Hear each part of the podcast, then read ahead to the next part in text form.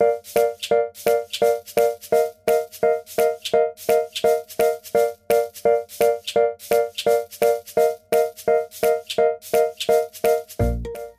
welcome to the Home of Medicine podcast with me, Dr. Amie Burbridge. I'm a consultant in acute and general medicine in the UK, and today I am joined by a fantastic new guest. This is Sam from the Pre PACES podcast. Welcome, Sam. Thank you so much, Amie, for having me on on your podcast. As you know, I'm a huge fan of the Home of Medicine, so it's a real honour and a privilege to be on with you. Honestly the the pleasure's all mine because it was really lovely to be on the pre-PACES podcast um, a few weeks ago. So um, i'm really looking forward to this and i'm going to be in the hot seat and you are going to present a case to me. So it's over to you. Yeah fantastic. So uh, for any listeners who haven't listened to my podcast or know what stage of training I'm in. So I'm a I'm a cardiology registrar currently in ST5, but this case is coming from uh, a case which I've had within the last couple of years of, of, my training, and I thought there was some valuable learning out of it. So here we go. So to set the scene, this is a, a night shift in a small district general hospital, and I was the medical reg on call. And it's a relatively small team and it was in the winter. There was myself as the reg who's covering the wards and the medical take, and then I've got two clerking SHOs and one F1 who's covering the wards. So it's a relatively small team. And I'd been handed over a few patients to see from the day team, and I'd seen a couple of them, and it was probably around 11, between sort of 11 and midnight. And I'd seen one of my ward reviews and was heading back to uh, to see how the take list was getting on. And as I'm going back to see how the take uh, list is going, um, I get a call or a bleep, and I call call them back, and it's the ED senior clinician. Uh, truthfully, I couldn't remember if it's a registrar or a consultant, but either way, it's it's an it's a senior emergency doctor who answered the phone, and they sounded panicked. They sounded serious on the phone and that's always a concern for me, as I'm sure it is for you as well. And they said, I need you to come urgently. I think this lady has got a PE. She's using an 11, and I think we need to thrombolize her. And so, on receiving a phone call like that, someone who's really concerned at the end of the phone, I wanted to just take a first pause because we haven't got any history, but it's a skill which I think is important as the medical reg or anyone who's answering a telephone call from someone who might find themselves in an emergency type situation. How do you react to that type of phone call? And i guess Amie what do you do to best prepare yourself for seeing the patient? Would you ask for more information over the phone or would you just drop everything and just go straight to the department? Okay, so what's really interesting as you are telling me this story, I can feel my own heart rate starting to increase a little bit. And I have completely been in this situation and I've completely just put myself in your shoes and gone, wow, okay, this is intense. And I get that panicky, anxious feeling that I guess lasts a little bit, which is good because you want that adrenaline rush. But then I start to think, okay, Amie, get a grip. You need to be able to see this patient. So I've got a senior clinician on the phone to me who you said sounds very panicky with a NEWS, which is um, an early warning score of 11. So that would look at blood pressure, heart rate, temperature, oxygen saturations, and GCS. We want it to be about zero.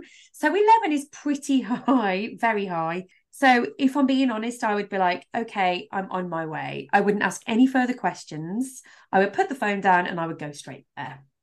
What I might do actually is I might say to them, if you're very concerned, is it worth putting out an alert call? Different hospitals have different types. There might be a medical alert, it might be a peri arrest call, but there'll be something that you may want to activate to get more people on site. So that is what I do to start off with. Yeah. So I completely agree. And one thing which uh, I guess which I think is particularly important for those who are stepping up who might find themselves in this similar type of situation is um, you have a window of thinking time when you're walking to these uh, situations, these these events, or these uh, patients who you get called about. So anyway, Amy, I did exactly what what you did. When you get a phone call like that from someone who you know is in a senior position, even if I had another sick patient to see, they are probably not as sick as this person who has been seen by a senior emergency medicine doctor. So I did basically say, don't don't think about anything else. I'm on my way. And I arrived to the resuscitation department in ED and they signpost me to I say they, this is the nursing staff, because when I arrived, the person I can't find the person who's called me when I get to the resus department, but there is an 82 year old lady who is laid on the trolley and she looks poorly. She's pale, she's got a non rebreathe mask and looks breathless and looks in pain as well. She is attached to a cardiac monitor, and that is showing, helpfully, the most recent up to date set of OBS. And so I go in, and sh- so I'm assuming that she's on 15 liters if she's on a non rebreathe mask, but her oxygen saturations are 94% on 15 liters. She's got a respiratory rate of 30, her heart rate is 90, and her blood pressure is 105 over 70. And like I said, I couldn't find the person who has spoken to me on the phone, the senior ED clinician, but the nurse tells me that the patient has been too breathless to speak at length, not enough to give a full history, but that her sons are on their way in and uh, the nursing staff have taken some bloods. The bloods aren't back, but they do have a VBG and they have an ECG. And like I said, I couldn't find the doctor that rang me. The nurses said the department was really busy, so they had to leave again. And so, on initial assessment, Amie, what would your thoughts be as the medical consultant on call, as I was the medical reg on call, when you're faced with this patient in the context of the handover you've got from the senior, and now with a bit more information uh, with with the OBS and the fact you've got the patient in front of you? Okay. So actually, this isn't something that happens too infrequently. So in the last couple of weeks, I have had a couple of situations similar to this, not necessarily the same age or gender, but definitely a patient in resus or on the ward who's very unwell. So I always go back to basics, and I'm sure I people get fed up of me at work. I'm like, just go back to basics, go do an A to E, and I will, you know, again, go and approach the patient, look at her, get close. Um, the smell around the bed sometimes helps. I always tell people to smell. I'm like, sometimes you can smell ketones, or you can just smell that feeling of being unwell. It's something that's there that's difficult to describe, but you just know it. I think it might come with experience, but it's definitely, you know, you can smell something that's wrong. Um, I do an airway assessment. So is she speaking to me? Is there airway patent? Has she got an airway adjunct in? Does she need an airway adjunct? Going back to resp rate, oxygen saturations, pulse, blood pressure, temperature, capillary blood glucose, GCS, and then I examine her as well. So you were told that this lady's they think it's a PE, but I wouldn't want to assume that. And I'd want to make my own decision. So I'd want to take a history, if I could, try and gain some information and do an examination. So particularly focusing on the what the pulse feels like. Is it thready? Is it weak? Is it strong? Is it bounding? Feel the, you know, check the blood pressure again, look at the face, you know, look at the color of the patient. Is there any cyanosis? Listen to the heart, listen to the chest. Is there anything I can hear without respirating those sats? Is there any signs of cardiac failure? Is there any pneumonia? Is there a pneumothorax? You know, there's lots of things that could be going on here. And I would have a look at the legs. Is there any edema, any signs of a DVT? They'd mentioned a PE, so that's something I'd think about. Look at the abdomen, have a feel of the abdomen. Is there any signs of enoxaparin or heparin injections from a recent surgery that she's had potentially. I would try and speak to a nurse. Nurses are fonts of information in resus. Has she been like this all along? Has she deteriorated? Has there been any improvement? What treatment has she had so far? Have we done anything for her? And if I can't get much from the patient, what are the notes? You know, what has the other clinician documented? Is there any family? Try and get collateral history. Aware that I need to do this very quickly um, and I may try and get a little bit of backup for myself. So maybe is there anybody else in the medical team who can look at her previous history, anything online, maybe look at the chest x-rays, bloods to help me formulate uh, a diagnosis and a management plan. But in this instance, I think, like you're saying, she's already got the oxygen on. You know, think about fluids if she needs it and go down that route. Yeah, absolutely. And that's a lot of the same stuff that I was that I was thinking at the time. And we see these patients quite often where we actually are not faced with someone who's able to give a full history and we have to make an assessment based on what we can see or the observations in front of us or other objective measures rather than the story. But the one thing which stuck with me, as you said, is uh, is the handover I got was I think she's got a PE and we need to thrombolize her. And that was the, the thing which stuck in my head when I was making my journey down there. And I was thinking, well, the thrombolysis criteria for a PE are they have to be hemodynamically unstable. And so with this lady, I thought with a heart rate of 90 and a blood pressure of 105 over 70, I even if this this could be a PE, but it could be all the things that you mentioned. But either way, I'm not going to be reaching for my alteplase right now. So that was the first thing in my head that was thinking, like, okay, we can all just relax a little bit because she's not peri arrest. She is, she looks sick and she needs an assessment and she needs to be in hospital, but we're not in a peri arrest situation, was the first thought. Um, so absolutely, as you said, I, I was the other thing which just uh, just going to touch on is the fact that the emergency physician wasn't there.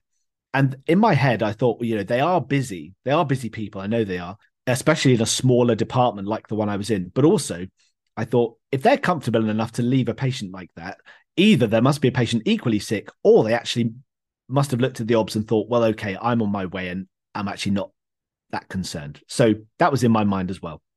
So I'm just about to start my A to E assessment, and her sons arrive, which was incredible timing. But I hadn't I hadn't yet examined her. But this gentleman arrived, and he arrived at the at the bed space in Resus and asked what had been going on. And I was able to get a bit of history from him before I was able to assess the patient. And I thought, she's stable enough for now. Let's get a bit of story. So the history is that she had had a knee replacement eight weeks ago and had been supposedly making good progress with her recovery at home and had been intermittently mobile at home since the operation. But, you know, she is 82. She's had an orthopedic operation and you know, she was still going through her recovery. Um, one thing which he had noticed is that she had had a lot of post operative vomiting at home and had been discharged with some antiemetics, but the GP had had to prescribe some more since she'd been at home. But that had actually settled more recently, and she'd been off the antiemetics for the last about seven to 10 days. She'd been a bit washed out and lethargic, but otherwise was making a good recovery. And then the events immediately before, which had brought her to hospital, was that she uh, had been more breathless through the course of the previous day, progressing to the point where she was quite breathless at rest in the evening, and then had had some central slash right sided chest pain, and then quote unquote collapsed at home while sitting in a chair. And they had phoned an ambulance and they'd followed the ambulance to the emergency department. Apparently, according to the son, she'd come around quite quickly after the episode, but was unwell. And looking at the paramedic sheet that was there, she had been hypoxic uh, when she'd arrived, with SATs in the sort of mid 80s, hence the non rebreathe oxygen mask. In, t- uh, in terms of a past medical history, for someone who's 82, she was pretty good. She had some arthritis, which is the reason she'd had her operation. And she had hypothyroidism and some diverticular disease. So you know, not reams and reams of comorbidities. So you can assume sort of a reasonably a well lady for 82 years of age. And she was just on some levothyroxine for her hypothyroidism. And as I said, socially, she functionally wasn't that bad. She'd been walking reasonable distances of up to about a mile before her arthritis had got so bad. And she'd never smoked and she'd never, and, you know, she hadn't drunk alcohol to excess.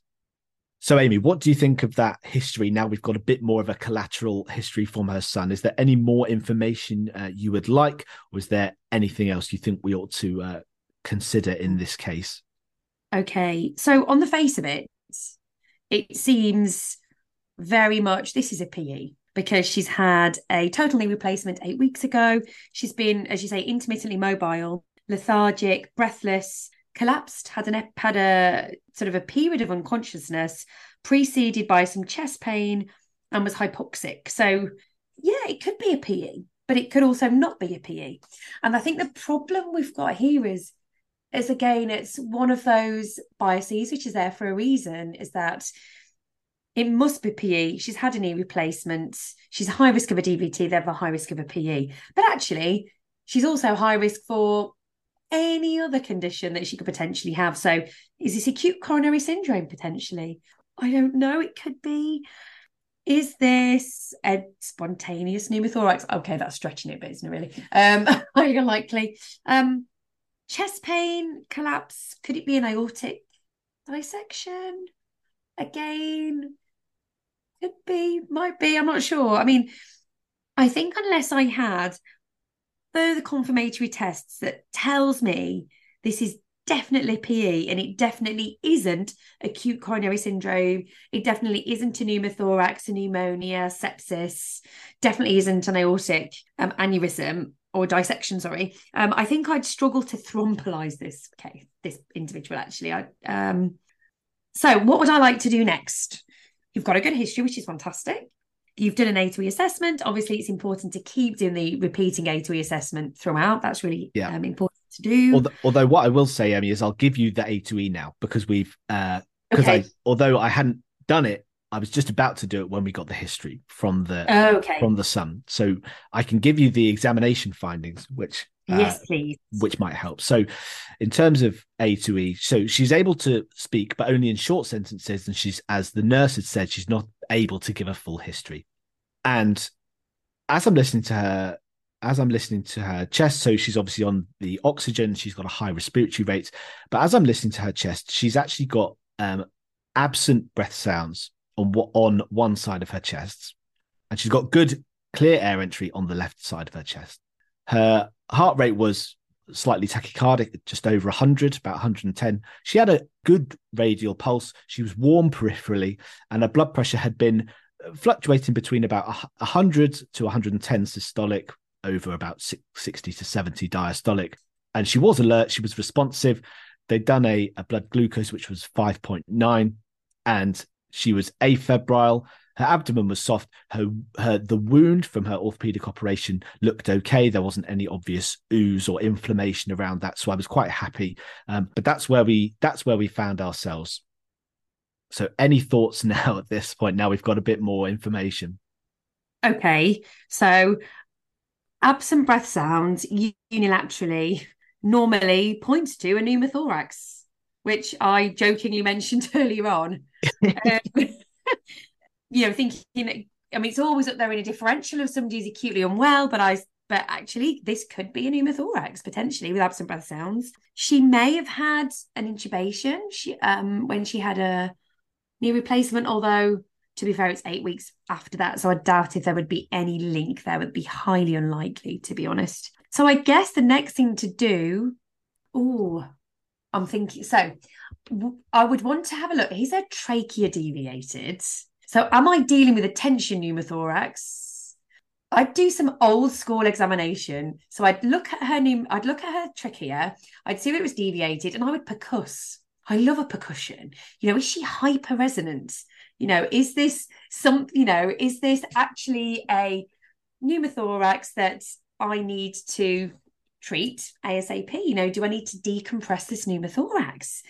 Now, I think it's one of these medical myths. I don't know whether it was what me and Ben were talking previously about medical myths, and um, it was that if it's a tension pneumothorax, you should never see it on a chest X-ray because you should never get to the point of a chest X-ray before you've decompressed the patient. But I don't think I'd ever feel really confident enough to do it. So I would like to do a chest X-ray, um, please, and I would also like to do a. Uh, you've done a VBG, haven't we? Um, and I'd like to do some blood tests as well. So full blood count, U and Es, you know, the, the routine and clotting as well. You know, if I'm going to be doing some procedure, I want to know what her prothrombin time is. Has she been on Clexane, you know, post-operatively? So that's where I'm at at the moment. Okay. So absolutely fine. I so I did exactly what you said. I requested the chest X-ray as an urgent portable. And while we were waiting for that to happen, some of the blood tests had come back. So she had a, a white cell count of 10.3. She had neutrophils of 9.7, lymphocytes of 0.4, hemoglobin of 108, which was uh, stable for her. And she had a CRP of 124. Renal function was okay, GFR of 87. And she had a troponin of 8, where the limit in, in that uh, in the institution was, I think, less than 14. She'd also had a clotting done, which had shown an INR of 1.1, and someone had sent off a D dimer. No, I knew you were going to say that. Okay. And the D dimer came back at 7.4, where the uh, reference range was less than 0.5. She's so, post op as well, isn't she? So difficult to interpret, really. It is difficult to interpret. And that, I think, went in my category or went in my bucket that Ben mentions so often, which is I wouldn't have done it, so I'm going to ignore it. Yeah, absolutely. Yeah. And the VBG was also available, which was pretty pretty normal, a pH of 7.42, PCO2 of 5.9. Um, the oxygen was 11.7, and that was on the 15 liters. Uh, she had a, a normal glucose 5.9 and her lactate was 1.9. And you you said you wanted a chest x-ray as well. So it's very difficult to communicate an image through the podcasting medium, Amie. So I'm going to go back and do one thing which you mentioned that you would do some old school examination. I did go and feel her for her trachea. And at least my teaching is that tracheal deviation in the case of a pneumothorax is a late sign. That was always my teaching, and that if you've got a deviated trachea, there's a lot of air in one side of the chest, or it's deviated for another reason and it's not a pneumothorax. And she had a deviated trachea, which was going away from the side of the chest, which had the absent breath sounds. So some pieces of the puzzle are starting to sort of fit together now. And I'm, as the sole medical reg on overnight, not feeling really 100% happy about how things are going. So we got we got our urgent chest X-ray, and do you want me to? I can read you the report. Yes, please. There is a large right-sided pneumothorax with associated partial lung collapse. There's deviation of the trachea and the heart to the left, in keeping with a tension pneumothorax. Left pleural effusion noted. Wow. And what I should say as well, Amie, is that at least for me, and this is where it gets slightly difficult to explain the imaging over a podcast, but it, it wasn't quite as you see these very typical mm. big tension pneumothoraces. If you were to sort of Google and Google image a tension pneumothorax, and you see these big dark areas of lung field, it wasn't quite like that, but it looked convincing enough to me. And there certainly were no lung markings beyond a lung edge, which was visible on the film, and there was tracheal shift and mediastinal shift. So here is where my heart was very firmly in my mouth. I had maybe done a chest drain once before under the supervision of a respiratory registrar when I was an SHO. And then COVID happened and I hadn't done one since. It had probably been near to about three years since I'd seen a chest drain kit. And something I felt uh, this was something I felt a lot of apprehension over because the MedReg bleep is a busy bleep.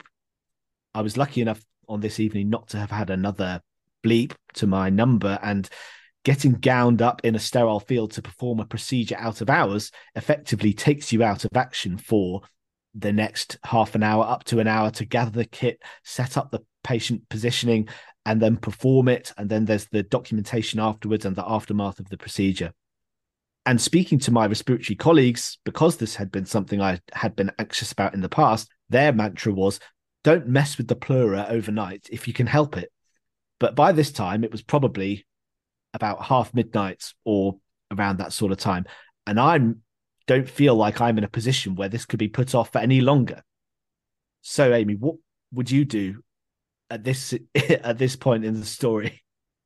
Um, probably similar to what you is. Um, so I think over the la- over time, certainly chest drains being inserted by non-respiratory physicians has reduced, and certainly I've worked in lots of different places where chest drains are only really inserted by the respiratory team because of complications that have arisen from chest drains being inserted by people who don't do them frequently enough. So, however, I I think that I mean you could decompress. You could use a large bore needle in the second intercostal space in the midclavicular line, and that will help give you some time potentially. If, however, if you are feeling not confident to do that chest drain, you could call, give her more harm than not. So, I would speak to the ED physician the ED consultant and ask if they would be able to help. Maybe somebody in ITU can help. Maybe you've got, as the medical registrar, could you call your medical consultant who was on call overnight to ask for some help? There may be some consultants who are confident to do chest drains. So, as an acute physician, I did train in sort of thoracic ultrasound and did lots of chest drains. So, however, I I probably haven't done one for a little while either. So um, there would be some, uh, you know, anxiety from me as well. To be fair, so in your shoes, I would ask for help. I wouldn't, you know, I wouldn't sort of worry about it too much in A and E. You know, I'd get help from ED, ITU, call the medical consultant who's on overnight, and decompress. But I might yeah. be wrong. Well, I think every all of those are, are, are, viable options, and and I probably thought of most of them while my mind was going a thousand miles an hour at this time of the morning. And so, what I did do was I thought exactly the same as you is that I so I'm not trained in thoracic ultrasound, but I am trained in echo and I know what structures look like in an echocardiogram and how different is it really. So I grabbed the ultrasound probe and had a look at at the affected side of the chest, the right side of the chest. And I had a look and I could see lung edge on the ultrasound with a huge margin of air. And I just thought, well, it's a big loss of air. She's relatively stable. You know, her blood pressure hasn't dropped below 100. And I thought, why don't we go in the safe triangle and why don't we decompress it?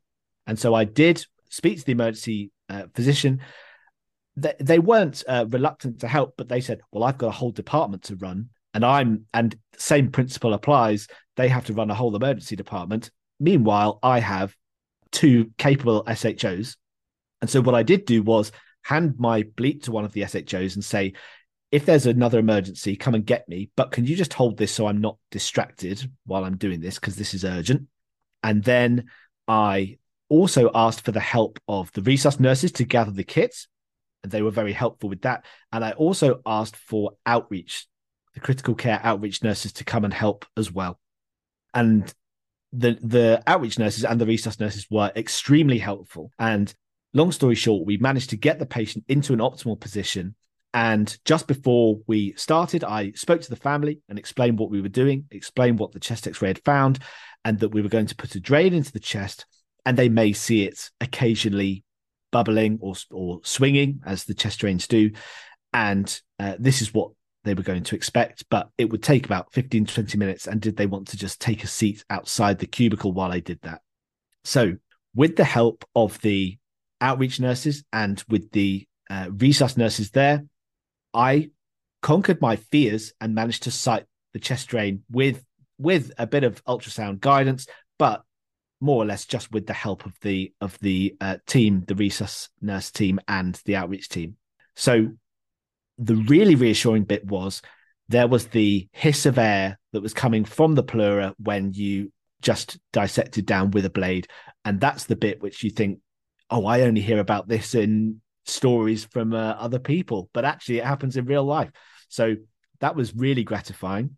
And I just felt that even though this was a practical procedure, which I had only done under supervision before, I was able to utilize skills elsewhere, my echo skills and other, you know, Seldinger techniques of, for example, doing an angiogram are still sort of applicable. It's still putting a wire into a space. You're still aspirating back to you know make sure you're not in a in a blood vessel or what have you. So anyway, long story short, we managed to site the drain and managed to secure it, sutured it into place, and she got better. She felt much less breathless. Her oxygen requirement went down. Um, she was she was still tachypneic, but she but she was markedly less hypoxic, and we managed to titrate her oxygen down a bit. So as we're uh, we're cleaning up and the resus nurses are really helpful they've got rid of a lot of the uh, got rid of a lot of the kit and the patients a lot say a lot. She was she was less poorly than when i'd found her which is always a good uh, always a good spot to be in. And so i uh, disappeared off to grab my bleep back off the sho who'd kindly been holding it for me. And i uh, and then i returned and this is the part of the story where things took a left turn and I looked in the uh, I looked in the cubicle and the drain had started draining this dark brown fluid. It was totally unexpected. The family were obviously concerned, but as I said, her obs had stabilized. She became less tachycardic. Her heart rate was 90. Her blood pressure was 110 over 70. She looked and felt better. Her air entry was still a little quiet, but generally better. Uh, generally better right sided uh, air entry. So, Amie, what would you do in that situation? You think you've decompressed a pneumothorax, but you've come back and suddenly there is brown fluid in the chest drain. Okay, so it sounds like you did decompress a pneumothorax. However, what we need to identify is this a complication of the procedure that you've just performed, or is it another lung pathology that we are treating potentially? Sounds like you definitely were in the lung because you had the the air, the decompression, and you said you've got this dark brown fluid. How much fluid was there? So uh, it's difficult to say because there's there's an underwater seal, isn't there? Oh yeah, uh, and so it's one of those things where you know you put a you put a few drops of blood into a wet sink and it looks a lot worse than it is. Yes, but it yeah. was it was enough for me to say that the brownness it wasn't dilute in the underwater seal. It was pretty brown. It it, Which looked like. is- Go on. I was just going to say, if it's brown, that's telling me that it's not new blood. Is it? Is it old blood? Maybe.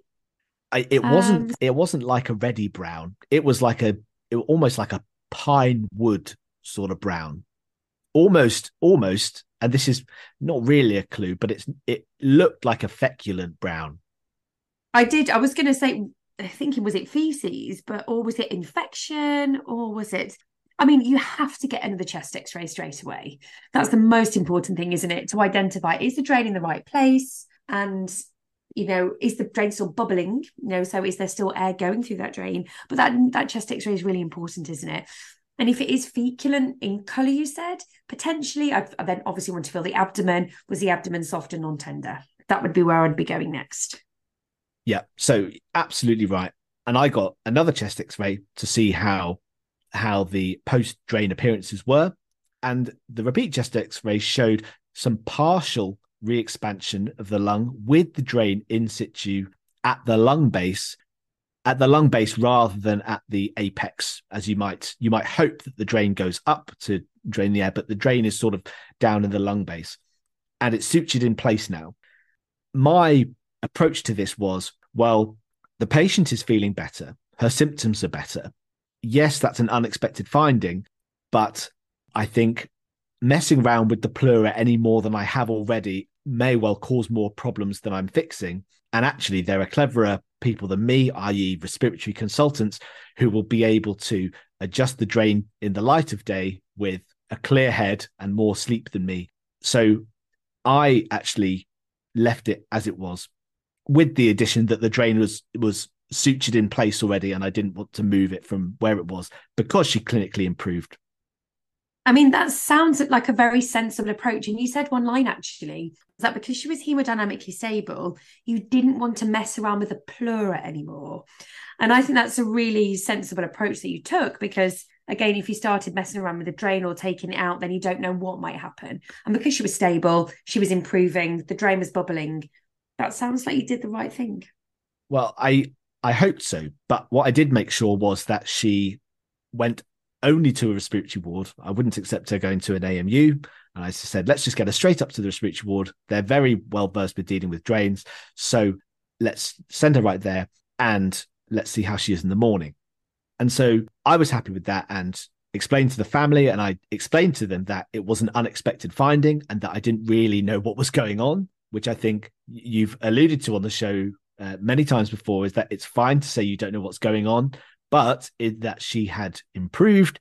I was happy with how things were, but they will review things in the morning. And so just to that was sort of the end of my time with her because she was stable. I checked on her a couple of times through the night and it didn't uh the drain didn't drain too much more, but it, it stayed the same sort of color of the the of the fluid. And so I left it and finished my shift and then went home. And a couple of the things which I reflected on afterwards was that I was asked to see her a couple more times on my night shifts the following days because I'm a medical reg covering the wards and the take. And she was handed over by the day team saying, Oh, this is a lady who had a chest drain put in uh, night before last or whenever it was. And it's been moved several times. and the pneumothorax is still there. They've tried to readjust the drain. They've replaced the drain several times by rewiring the initial tract and replacing it with a different tube. Maybe it was a block tube, and that was why. And the real issue was that they were removing, or the drain had been adjusted by people who, in my opinion, are trained to, you know, know what they're talking about when it comes to chest drains. But the concern for me was that the pneumothorax actually wasn't getting any better. But also, the same caveat applies of I'm not going to mess with that overnight, providing the patient is stable. so, any any thoughts now, Amie? I've, I've, sort of moved us out of the acute mm. scenario mm. and into a more sort of uh, broad brushstrokes, taking a step back at the situation now that she's sort of stable on the ward with other mm. with other physicians sort of taking over her care in the longer term. So she's got a pneumothorax that seems to be resistant to treatment with a uh, the Seldinger chest drain. So, is there another pathology within the lung that is either causing the pneumothorax or preventing the pneumothorax from being treated properly? I was just thinking about the brown tissue. Was that was that infarcted necrotic tissue? You know, some liquid from that. That was my thought process. But what I want to do is I probably want to do a CT scan of the thorax to try and get a more detailed look within the lungs. And I've seen this before in a, in a large pneumothorax that was difficult to resolve and it was due to an underlying malignancy. So I would want to identify if there was a malignancy within that lung that potentially is contributing to the fact that this pneumothorax is difficult to treat. So, but again, you're in the middle of the night. You know, it's really difficult, isn't it? And I think that your priority at that point is to make sure she's hemodynamically stable and she's safe and to make the suggestions that consider CT scan or maybe request it to be done the next day, unless you think it needs to be done overnight. Unlikely though to get done. And to consider, you know, is there an is there dual pathology? So even, you know, have we been completely and utterly biased by this total knee replacement. Has that stopped us thinking about any other diagnosis?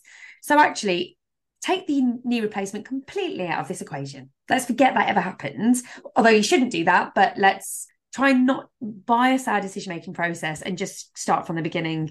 She's an she's an 82 year old female, with no significant past medical history of note, sudden onset of pneumothorax, difficult to treat. Is there malignancy there? That would be what I would be thinking. But again, I sometimes go off on tangents, so I might be wrong. Yeah, absolutely. And the other thing, which I, um, which we did mention earlier, but we sort of uh, brushed over a little bit, was she had a, and I didn't mention this, but she had a high white cell count, and she also had, or mildly high white cell count, and she also had a high CRP, which I think was 100 or just over 100 or so, 120.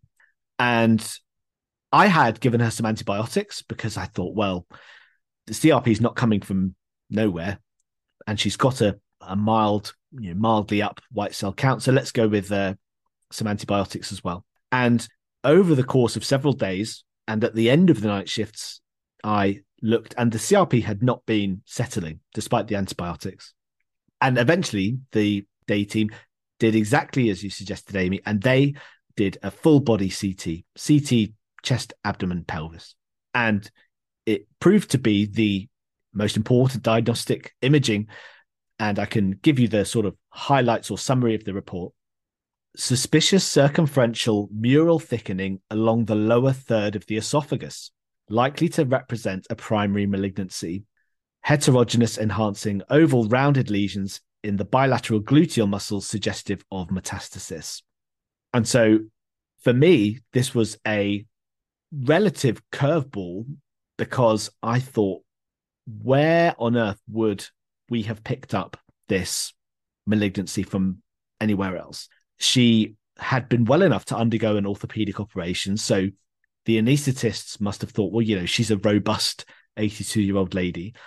And she wasn't cachectic. She wasn't, you know, uh, malnourished or she didn't look underweight, for example. And so this was su- was surprising to me, but the report was there for for me to see. And when it came to it, um, the discussion which I ended up having with her consultant was that she probably had uh, perforated her esophagus, which had led to her pneumothorax, and then led to reflux of food contents from her stomach while she was vomiting into her pleura.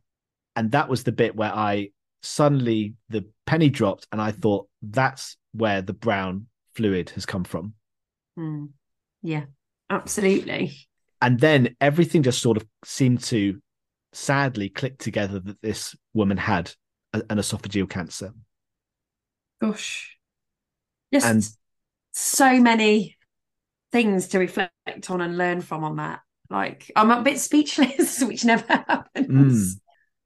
And it was, you know, it was it was as as big a shock to me when I saw the CT report, but I did think at one point there's there's something going on here, particularly when I went back and I said I I looked at the fact that they tried to readjust the drain and I thought this this is not the usual pattern of how pneumothoraces work. From my limited knowledge of managing pneumothoraces, this is not the typical pattern of treatment.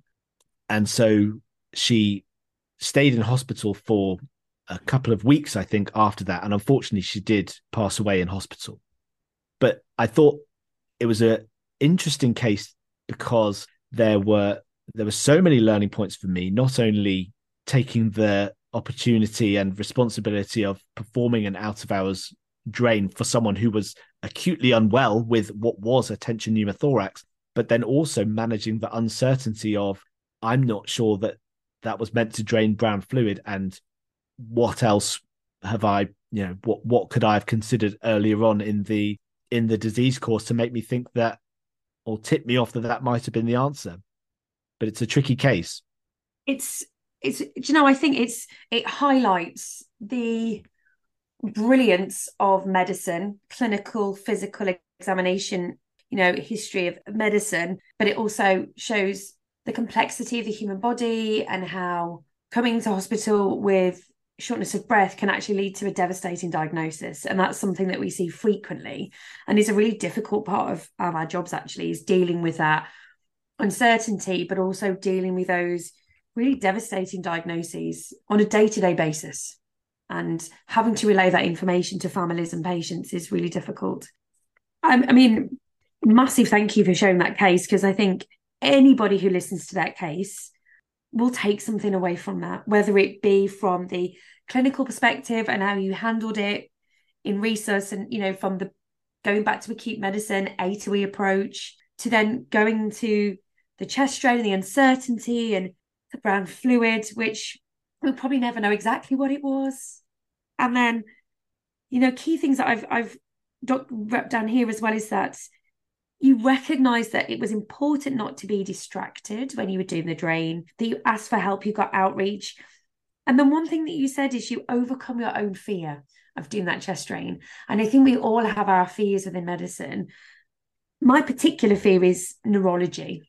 I see a neurology case and I panic because like it's so complicated and I just look at it and I pick up the notes. I'm like, I don't think I can deal with that. I'm sure somebody else more clever than me can deal with that. So that's my particular fear. And I do pick them up and I do see patients with neurological symptoms because I know I have to, but it's a big fear of mine. And I think, you know, when you you put it all together, it's just a very interesting case. So thank you so much for sharing that. What I would like to ask you, I guess, is what are your three takeaway points for people who are listening to this? What would you like them to take away with them? So I think the the first takeaway I think which is most important is is the one that you just mentioned, which is about confronting fears in a way. But mm. the one thing to say is that it's not like I wasn't trained in doing chest drains. I had done them before, but there was there was a risk of de-skilling. And so what maybe reassured me about that situation was using skills which I had learned elsewhere almost to reassure myself. and said, oh, well, I can't do thoracic ultrasound, but I can echo. And I know what body structures look like under ultrasound. And what I would reflect back to your listeners as well is that after having done this, having been so anxious about approaching something like that, particularly a chest drain out of hours, having done it now, I'm not scared of it anymore because I've done it. Mm. And I know that if I were to approach that same situation again, that I would be able to to manage it. And so there's there is value in going through these stressful events at the time, but there's value later on when you when you think, well, actually, I got through it, and the patient after the procedure was safe, and that was the that was the first thing for me. The second thing was actually going right back to the very start was speaking to someone on the phone who is distressed, panicked, anxious about their patients. And I had another instance like this quite recently, but uh, from a cardiological perspective, someone rang me on the phone and was saying, We've got a situation here with your patient. And the first thing which I think I've taken away or, or learned from this experience and that one was to just start the sentence with, I'm coming right now before you say anything else. If you need further information, ask it. But that's what they want to hear first is I'm coming right now.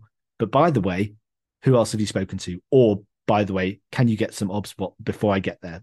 Something of that nature. So reassuring people on the phone if you have time to do that, or just saying, Yep, I'm coming straight away. And then I think the last the last takeaway is even in the middle of the night in a small district general hospital, there are people around to help you with these types of situations, procedures, difficult cases, and they can be found from all the sources we've mentioned the ED team, ITU team, outreach nurses, well trained ward nurses, well trained resus nurses, and there are sources of help even when you think there are none. And don't be afraid to pick up the phone and speak to the people who you think might be able to help you in in a difficult situation. And even if most of the time, if I approach a difficult or tricky case out of hours, I just do a sense check with often it's the ICU registrar, and I say, this, per- this person isn't sick and they don't need intensive care, but I just want to sense check my plan with you. Is there anything you think I'm immediately missing? And even just talking through your initial plan or uh, your ideas can prompt extra help from them. So I think those are my three takeaways for the for the listeners today, Amie. Thank you so much. I mean, I've probably got about 2,000 takeaway points that I'm going to work and learn. And I actually wrote, because I, I write notes when I record these podcasts, I've got seven pages of notes. So, oh, wow. yeah, I mean, it's a lot of it scribble, but, you know, I often will read back and reflect on it. So a massive thank you, Sam.